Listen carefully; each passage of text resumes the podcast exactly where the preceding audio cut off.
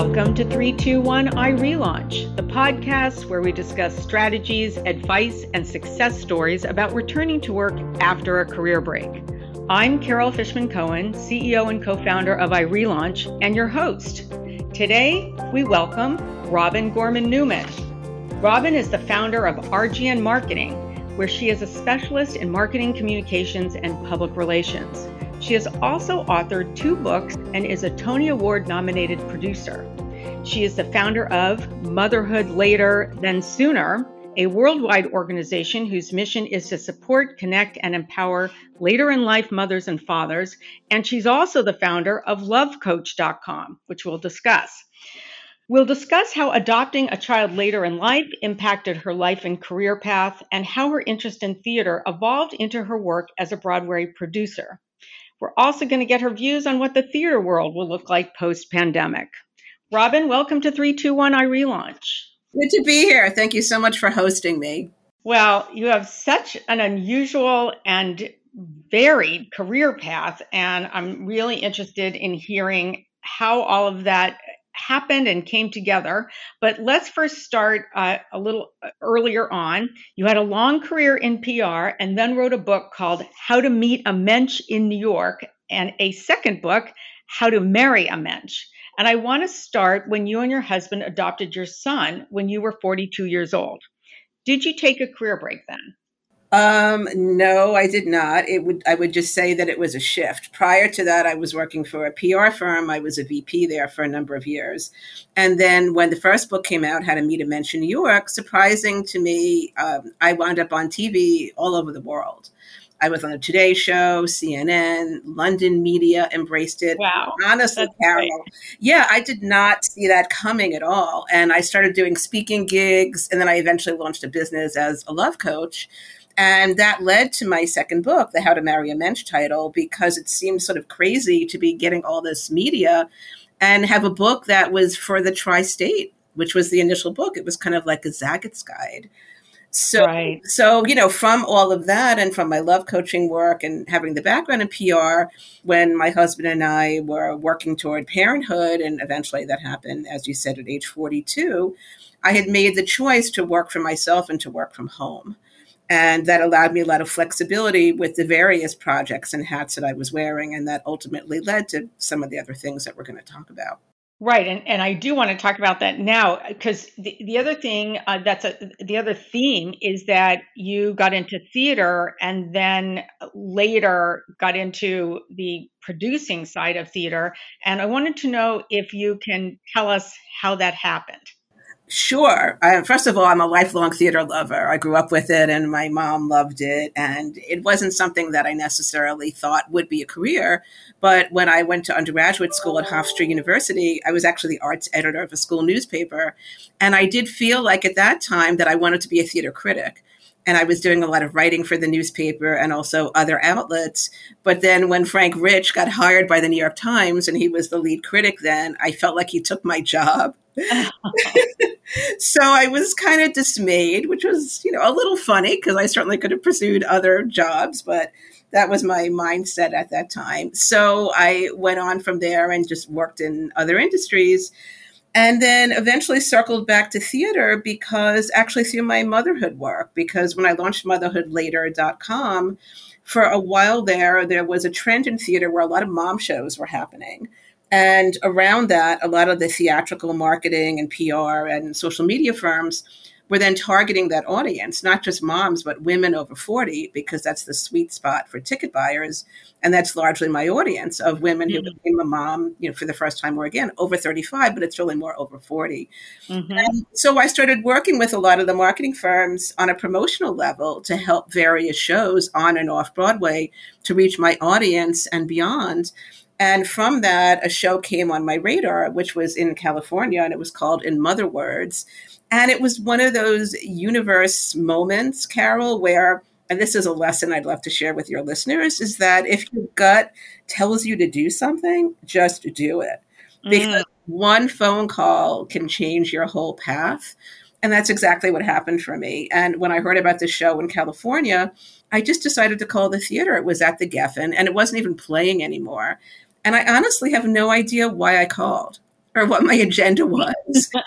and I think I left this cryptic message just for the producers, just saying hi, essentially, and feeling like they're never going to call me back because when you leave a message at a box office, you know, like falls into a black hole. Right. And so I kind of moved on to other things I was working on. And a few weeks later, the producer called me and we had the most lovely conversation. It was I was completely blindsided, and because of my background in PR and marketing, and also the mom space and my love of theater, they were very interested in some kind of relationship with me. And unbeknownst to me, the show was coming to New York. Mm.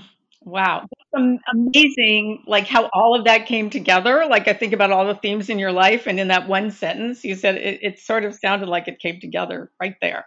Exactly. And then I wound up getting invited on as an associate producer for the New York production. And they'd sent me the script, and I had never produced before. I didn't plan on that per se. And I remember when the script came in and I was reading it, and I said to my husband, I said, you know, they invited me on the show, and I feel like I need to do it. Mm. And he's like, okay, you know, yeah. do it. And so I just dove in and because it was a smaller show, it was off Broadway, it also gave me an opportunity to really dig my heels in. And they allowed me to help on the marketing end and to be part of special events around it.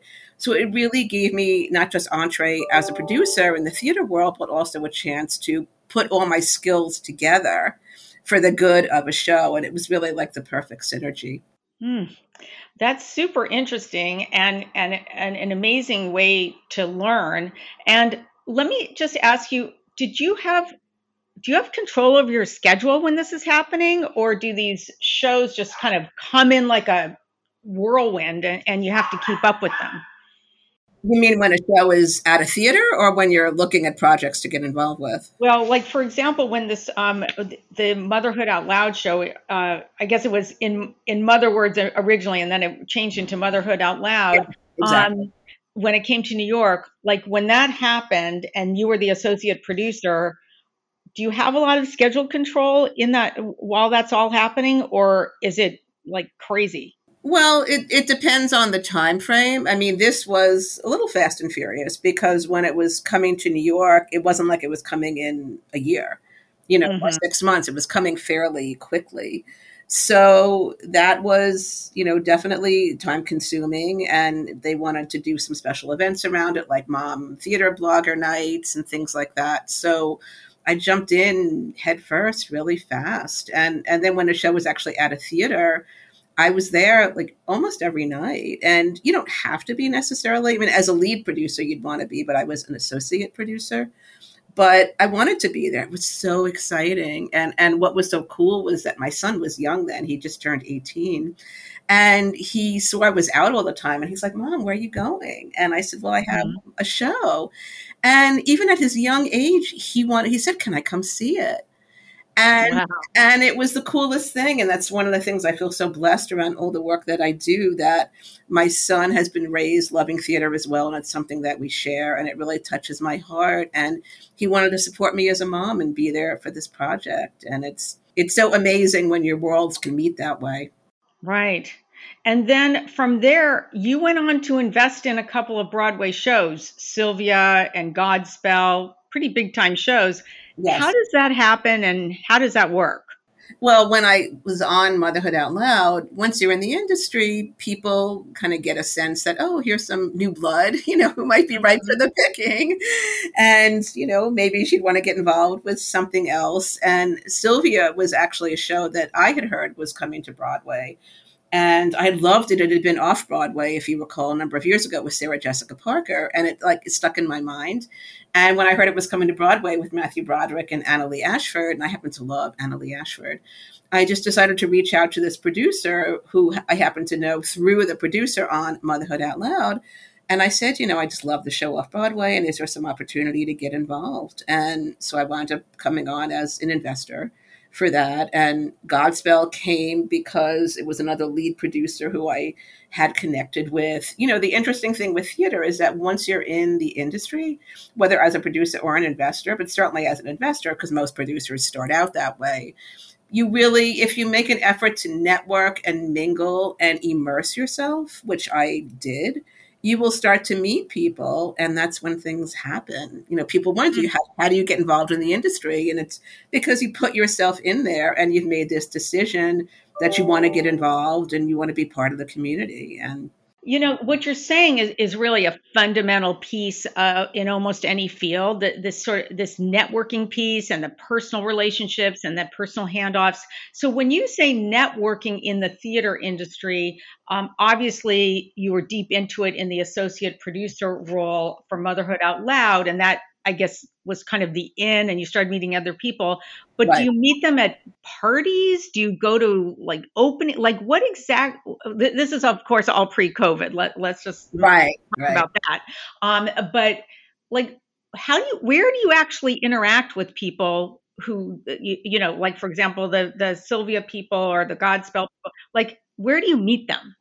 Well, I mean, Facebook is one possibility. There's a lot of theater groups on Facebook. There's a lot of theater people on Facebook. I actually have a, a Facebook group with many theater colleagues in there. It's called Lifelong Theater Lovers and Supporters that's a, a great place to connect mm. even even via linkedin mm-hmm. there's also there's a lot of industry happenings that you can attend and you can take classes you mm. know whether it's at an nyu or an organization called TRU or another organization called cti you know there are ways to network through all of that. And I think, you know, once you, like if someone listening, for example, wanted to get involved with theater, I'd be happy to have that conversation with anyone. Mm, and, and, generous. And, you know, many producers in theater are happy to do that because, and one of the things that I always say that, as an investor, you know, yeah, it's a crapshoot and you never know what's going to make money or not make money. But the reality is, if there were not investors, there would quite simply not be theater.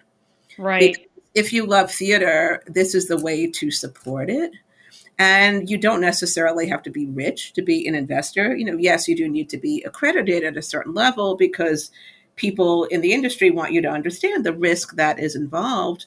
But what I've said to my investors on shows, and I'm Tony nominated for Natasha Pierre and the Great Comet of 1812, and all but one of my investors were first time theater investors.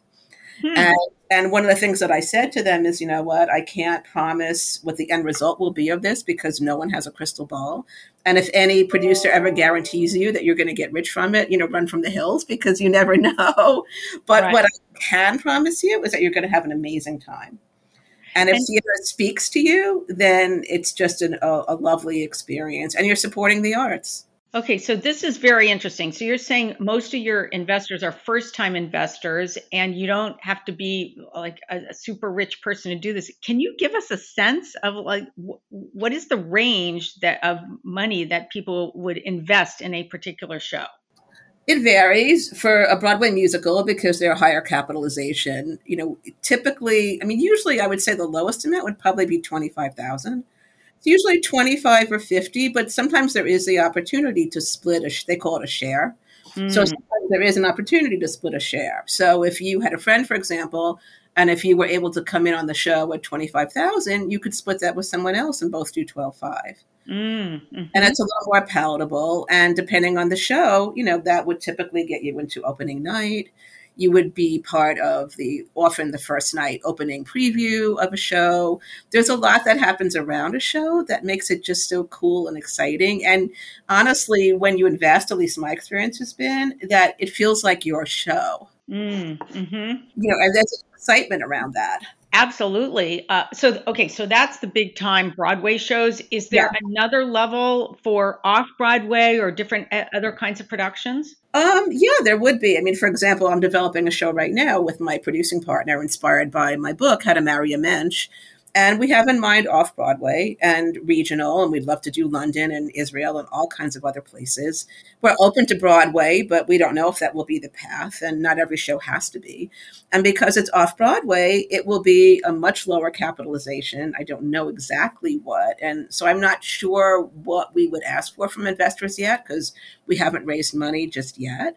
But I think then, yes, there probably would be the opportunity to come in lower potentially for something like that. So off Broadway is a great place to start. And actually, the advantage of off Broadway is that sometimes it goes to Broadway. Mm. And if you have a desire to get to Broadway, the time to get involved is off Broadway because once they announce the Broadway transfer, it's too late. mm-hmm. often. So, and also if a show has a trajectory of regional touring or regional production, licensing, which we definitely have in mind for my show inspired by Mensch, that, um, you know, you don't know where that will take you. And a lot of shows, if they don't succeed in New York or it's just too competitive, they can't get a theater or what have you, then just regional touring can bring in a lot of money and even overseas productions as well. Hmm. Very interesting. Um, th- this may I don't know if this is the right question to ask or if it's too technical. Are there funds that people can invest in that then in turn invest the the sum, you know, the certain minimums in shows? Um, yes, I do know of a couple like that. They're usually fairly big ticket, you know, when ah, you know, okay. the amount of money you have to put in. Okay. Yeah, because they can't, you know, for the smaller investor or the first time investor, that would mm-hmm. not be very viable. Okay. All right. So the the range, you know, is really more in is it Broadway, is it off Broadway, is it regional, uh, and and it looks like there are a range of ways that you can be an investor if you're going to get yeah. in, uh, involved in in that on that side of it. Uh, so tell us a little bit more about Natasha Pierre and the Great Comet of 1812, and then what you're doing right now with How to Marry a Mensch. Yeah, I mean, Natasha Pierre was the most amazing experience. We got the most Tony noms that year, and I became Tony nominated, which was unbelievable. From my first Broadway producing gig out the gate to be at the Tony Awards was quite surreal and i just i was in my element completely. And it was unexpected actually because i was invited on by a producer who i had met through sylvia. And i had made the decision after sylvia that if i was going to invest or get further involved in a show um, to raise money because a producer needs to raise money i wanted my name on a playbill. And to get my name on a playbill means that you have to be a producer. So I just went for it, but I had never raised money before. So, and I had a very short window because Comet was a transfer because it came from off Broadway and then it was at ART in Massachusetts. And then it was coming very quickly to Broadway. And I had maybe six months at the most, if that, to raise money. And that's not a long time. So I was under a lot of pressure, but I hustled and I did it, and a lot of sleepless nights, and but but it worked. So you know, perseverance, networking, belief in the project. You know, for me, it was really being heartfelt because mm-hmm. you know, as I said earlier, you can't promise what the payback for a show will be, but right if you can promise that someone will have a good time and you'll do your best to make that happen. And in my case, Josh Groban was the, the star. And a number of my investors loved Josh Groban. So I promised them that I would make sure they got a chance to meet Josh. And I stood by that word and made it happen. Mm-hmm. Um, so tell us what's happening now uh, and, and what, what's happening with How to Marry a Mensch. And, uh, and I think you're also working on a couple of other projects too, right? Yes, I'm on two other Broadway musicals that are in early development. One of them was inspired by the TV show The Nanny and it's being written by Fran Drescher and her writing mm. partner, her ex husband, who did the nanny TV show with her, mm-hmm. and um, which is hugely exciting. And I think going to be like the perfect thing for when we when intermission is over from the pandemic because it's going to be like I like that intermission. yeah. yeah. And it's going to be like comfort food on stage, you know, this show. It's just going to be fun and light and fluffy. And I think we're all going to want that coming out of this. Mm-hmm. Um, and then I'm also on a musical that's being written by Elvis Costello and Sarah Ruhl, and wow. Inspired by the iconic film A Face in the Crowd. And um, that's, you know, they're both earmarked for Broadway. So those are coming. And then I'm working on my own musical with my producing partner, inspired by How to Marry a Mensch. And with that, we, our vision is really to, we'd like to inspire a Mensch movement we feel like we need all the mensches in the world that we can get now more than ever. And if we can get people to have a consciousness of how they're showing up in the world and how that translates into the dating realm, then that's the messaging around the show that we hope. And of course, we don't want to be preachy and we just want it to be entertaining as well. And it is a musical. Um, but we do hope that we can inspire a dialogue and to get people to think about are they living authentically and what are they putting out into the world that is actually doing some good. And just for the people who may not know what mensch means, can you please define it for the audience? Sure. Mensch is a decent, responsible person. Uh, the origins are Yiddish. We're not perceiving this as a Jewish show. It's meant to be contemporary and reflect diversity and have different ages shown and we you know really want it to be a, a show of the times because dating has also become complicated you know with all the dating apps now and zoom and all those things happening um, yeah, not to mention the pandemic and COVID yeah. dates, whatever those might be. Yeah, exactly. You know, we're not going to get heavy into COVID, but I, I think what's interesting coming out of COVID is that I think people are doing a lot of, you know, self investigation or exploration as to what's really important at the end of the day and who do they want to be with, what love do they have in their lives, and how would they like to see that going forward if things aren't showing up the way they wish they would. And and when you uh, say when you're the producer, the producing partner, and you say, and then we're working on it, mm-hmm. what is your day like? What are you actually doing day to day? A lot of things, Carol. Many balls in the air. um, right now, we're in early development. So what that means is that we have our composer lyricist, and he's Tony nominated. We're so excited, and we are um, talking to different book writers. So that's going to happen very shortly as well. So we're going to have our creative team. We already have our, our uh, director. We already have um, our GM firm. And of course, we have our attorney. So as soon as we get the book writer, which I'm hoping will be this month potentially, then we'll be poised to have them start to write and ideas will fly and we'll be in the Zoom room and brainstorming is going to go on because my books are nonfiction. So we need to create a narrative. And of course, that will largely be between the book writer and the composer lyricist. But since the source material is mine and my producing partner has lots of ideas too, we do plan to share, and our director as well, because you never know where a great idea is going to come from. And musicals are so collaborative. So once we have our team, that's going to be the next step that we do. And then they'll go off and write. And they usually have about six months you know, to write a full script. And then we go from there, which includes the music as well.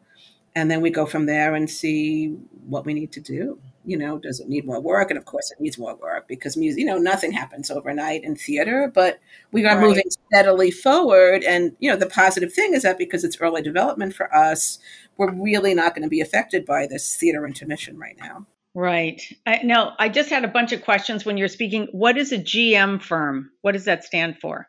Oh, that's general management. That's when you hire a firm that essentially kind of overlooks the business aspect of the show. Yeah, it just keeps like all the paperwork and everything in order and with an eye toward production and you know just all the various steps that it takes to produce something i see like paying people and all that kind of thing or is that even yeah. something separate yeah that's that's part of it too yeah. got it um, and when you say book writer that's mm-hmm. actually mm-hmm. like the script like that you're saying the narrative for, for yes, exactly. Book writer, as in that the term is librettist. I see. Yeah, the person who writes the story for a musical. Mm-hmm. And how typical is it for a musical to be developed around a nonfiction book as opposed to fiction? Um, I don't know if it's typical or not p- typical. I, I think inspiration comes from different places, and you know what we have the directive that we have given is the book is written by me as a love coach which is the work that i do with singles. I offer private consultations.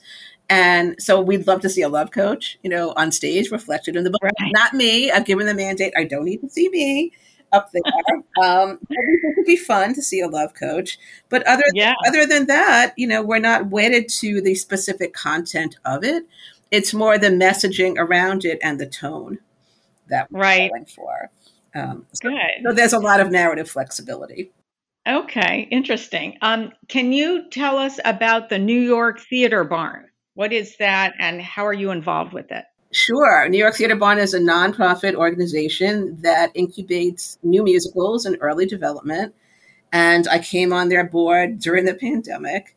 And I just, I love what they do. They are providing a showcasing home for new works now who otherwise wouldn't have one. So they have a new musical series, which is free to attend. It's virtual and it's every other Wednesday. And people can sign up to get on their email list on their website. It's newyorktheaterbarn.org. They can also be found on Facebook. And I do a live watch party actually in my theater group on Facebook whenever this happens, which is a lot of fun and great way to connect with people as well. And they also do a choreography lab. They're launching a podcast. They actually did a really cool thing as well. They launched a record label under Broadway Records to produce concept albums during this time, mm. which is such an amazing platform because this, again, is intended for new musicals and early development. So, what they are doing is giving a platform to creative artists at this time to share the new works that they're developing. And I can tell you, Carol, you know, one thing about the industry and Broadway and off Broadway and off off Broadway will all come back. And when it comes back, it's going to be gangbusters because the rooms, the Zoom rooms that I have been in and the work that I have seen is is breathtaking, some of it. Mm. Mm-hmm. So there's going to be a boatload to look forward to. And if anybody loves theater who's listening to this, I would urge you to tap into New York Theater Barn and just check out their virtual programs because it's an opportunity as well to be in the Zoom room and to be part of, to witness the process of the early development of a show. Right.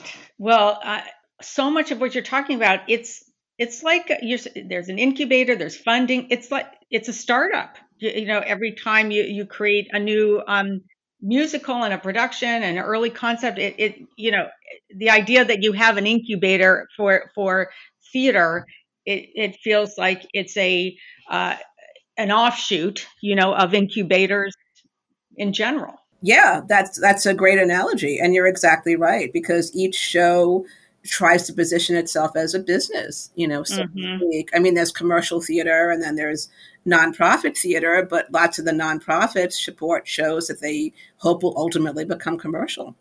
Mm-hmm. So, you know, the point is, is that people, what's what's important is to support these incubators, you know, like the New York Theater Barns of the world and the other nonprofits, because no show starts on Broadway.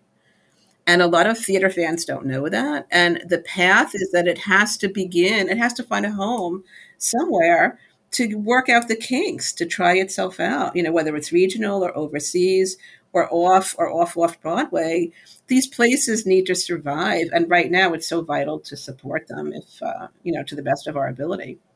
All right, so I just want to repeat that. Uh, no show starts on Broadway. Right. And shows have you're saying they start in regional theater overseas off broadway off off broadway because they you're as you just said you're you're working out the kinks and and you're getting it uh, I guess you're also uh, seeing what the audience appeal is and what you need to change to increase the audience appeal. And then from there, some of the shows will move to Broadway, some probably very small percentage. Yes, that's true. I see. Yeah. Okay.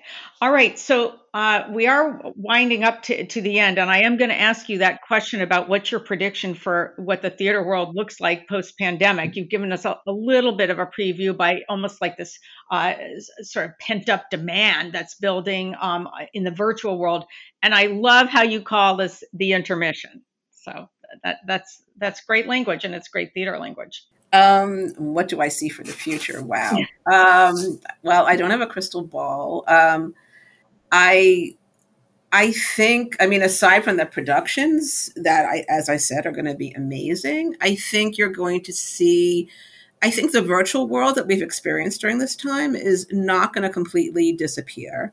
I, mm-hmm. I think Zoom has become a thing. Um, I'm not saying that's going to, you know, become the thing at all with theater because it won't, because live, nothing replaces live theater.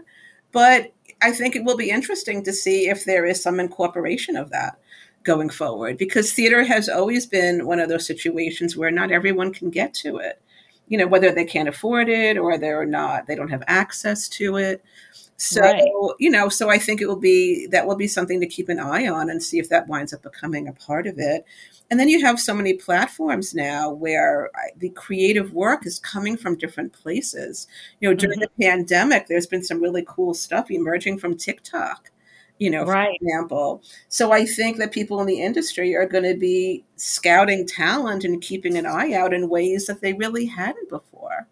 And that's that's been emerging during this time as well like the democratization of of um, like try, trying out for what what are they of auditioning? Yeah, well, that too. You know, for for talents. mm-hmm. who are, are, writing, you know, actors and actresses who are auditioning. Yeah, I mean, all of that is, and there's other platforms that are launching to create virtual work or ways that people can connect with each other and even post like videos of themselves singing or you know sharing some kind of talent that they have so they can be found and all of this is being developed right now and some of it already exists and of course, you have the streaming platforms like, you know, Broadway HD and Broadway On Demand, who are, are both doing a, a great job. And there's a lot of interesting content. And Broadway Podcast Network launched, and they have some amazing theater podcast shows. So I don't think any of this is going anywhere. I think the industry is just going to be amped up in a different way. I do think you're going to see more diversity mm-hmm. on theater productions as well. And I do think that you know, initially, I mean, this will be interesting to see what shows come back first because it will be a little easier initially to do a show that's not a musical, or at least that's a smaller musical, because part of the challenge around the theaters is the small dressing rooms, is the tight orchestra pit, is the tight backstage area. Mm-hmm. So I think some of the productions that are a little smaller in stature, and with Mensch, um, our musical, for example, you know, we have an eye toward no more than six actors mm. um, which was always our mandate. And the other thing is we're aiming for like 90, 100 minutes, no intermission. Hmm. And, I, and I think you're potentially going to see some shows, if, if they can, you know, when viable, taking a look at that format because it's going to be preferable not to have people hanging out during an intermission in the lobby or the common spaces of a theater. That won't be ideal for a while until things get, you know, really fully safe. Right. Wow. That's that's a lot of innovation, uh, yeah. and, and I know it, it came out of necessity, but uh, interesting about what you think might stick and and what might not, and and how um, the the format of theater productions might might evolve, at least some of them, as a result. Uh, so, Robin, I want to end with the question that we ask all of our podcast guests, and that is. What is your best piece of advice for our relauncher audience, even if it's something that we've already talked about today? One of the things that I learned so much, especially during my investor raise as a producer for a great comet, because it was new to me, is that no is often just no for now. Mm-hmm. And and of course, in that case, it related to because I had some investors who initially said, "Oh, I, you know, I don't know, the timing's not right for me. I love it. I'm interested. Can you circle back?" And I did, and it wasn't right one month, but then three months later, they were on board. And in that case, that was for investing. But I have learned just in general for anything that you want to do, quite frankly, Carol, you know, if you're just not getting the answer that you want, then maybe you're just not meant to do it right now, but it doesn't mean it's not meant to happen. Well, that is an excellent place to end. And no um, only means no for now applies to so many aspects of relaunching. Uh, and I also just want to say this has been a fascinating look at how to get into the theater world at age 40. So, so you're setting an example for people who think that you have to be in it from a young age, and here you're showing that you actually don't. There, there's a, there are ways you can get in in your 40s that you know, and you're fully you're you're fully entrenched now. Oh yeah. I mean there's it's never too late. I mean I don't think it's too late for a lot of things in life, but it's certainly never too late for theater and I know people who've gotten into it even later than I have. And what's lovely about theater is that it's so communal and it really has the power to change your life because you'll be in the room with people supporting projects you'll enjoy, but also making new friends. And it has mm-hmm. enriched my life in so many ways, and I'm so grateful for it. And and to know that you're part of the arts and putting out theater into the world that can change lives. Mm-hmm. I, I truly believe that there's power in the messaging of theater and to be part of that is beyond gratifying. Hmm. Wonderful. Robin, how can people find out more about your work? I have two websites, lovecoach.com and motherhoodlater, L-A-T-E-R.com. I don't have a dedicated theater website, but I'm happy to hear from anyone via those. And I can also be found on Facebook and LinkedIn um, and Twitter and Instagram, but I'm mostly active on Facebook and hmm. LinkedIn. Great. That's very generous of you. Robin, thank you so much for joining us today. It was my absolute pleasure. I hope that your listeners enjoyed, and, and I hope you did as well. And thank you for the platform to share. Oh, yes, I, I enjoyed it so much. I know our audience will. Thanks for listening to 321 iRelaunch, the podcast where we discuss strategies, advice, and success stories about returning to work after a career break. I'm Carol Fishman Cohen, the CEO and co founder of iRelaunch, and your host. For more information on iRelaunch conferences and events, to sign up for our job board and access our return to work tools and resources, go to irelaunch.com. And if you like this podcast, be sure to rate it on Apple Podcasts and your favorite podcast platform. And be sure to share this podcast with a friend on Facebook, Instagram, and other social media. Thanks for joining us.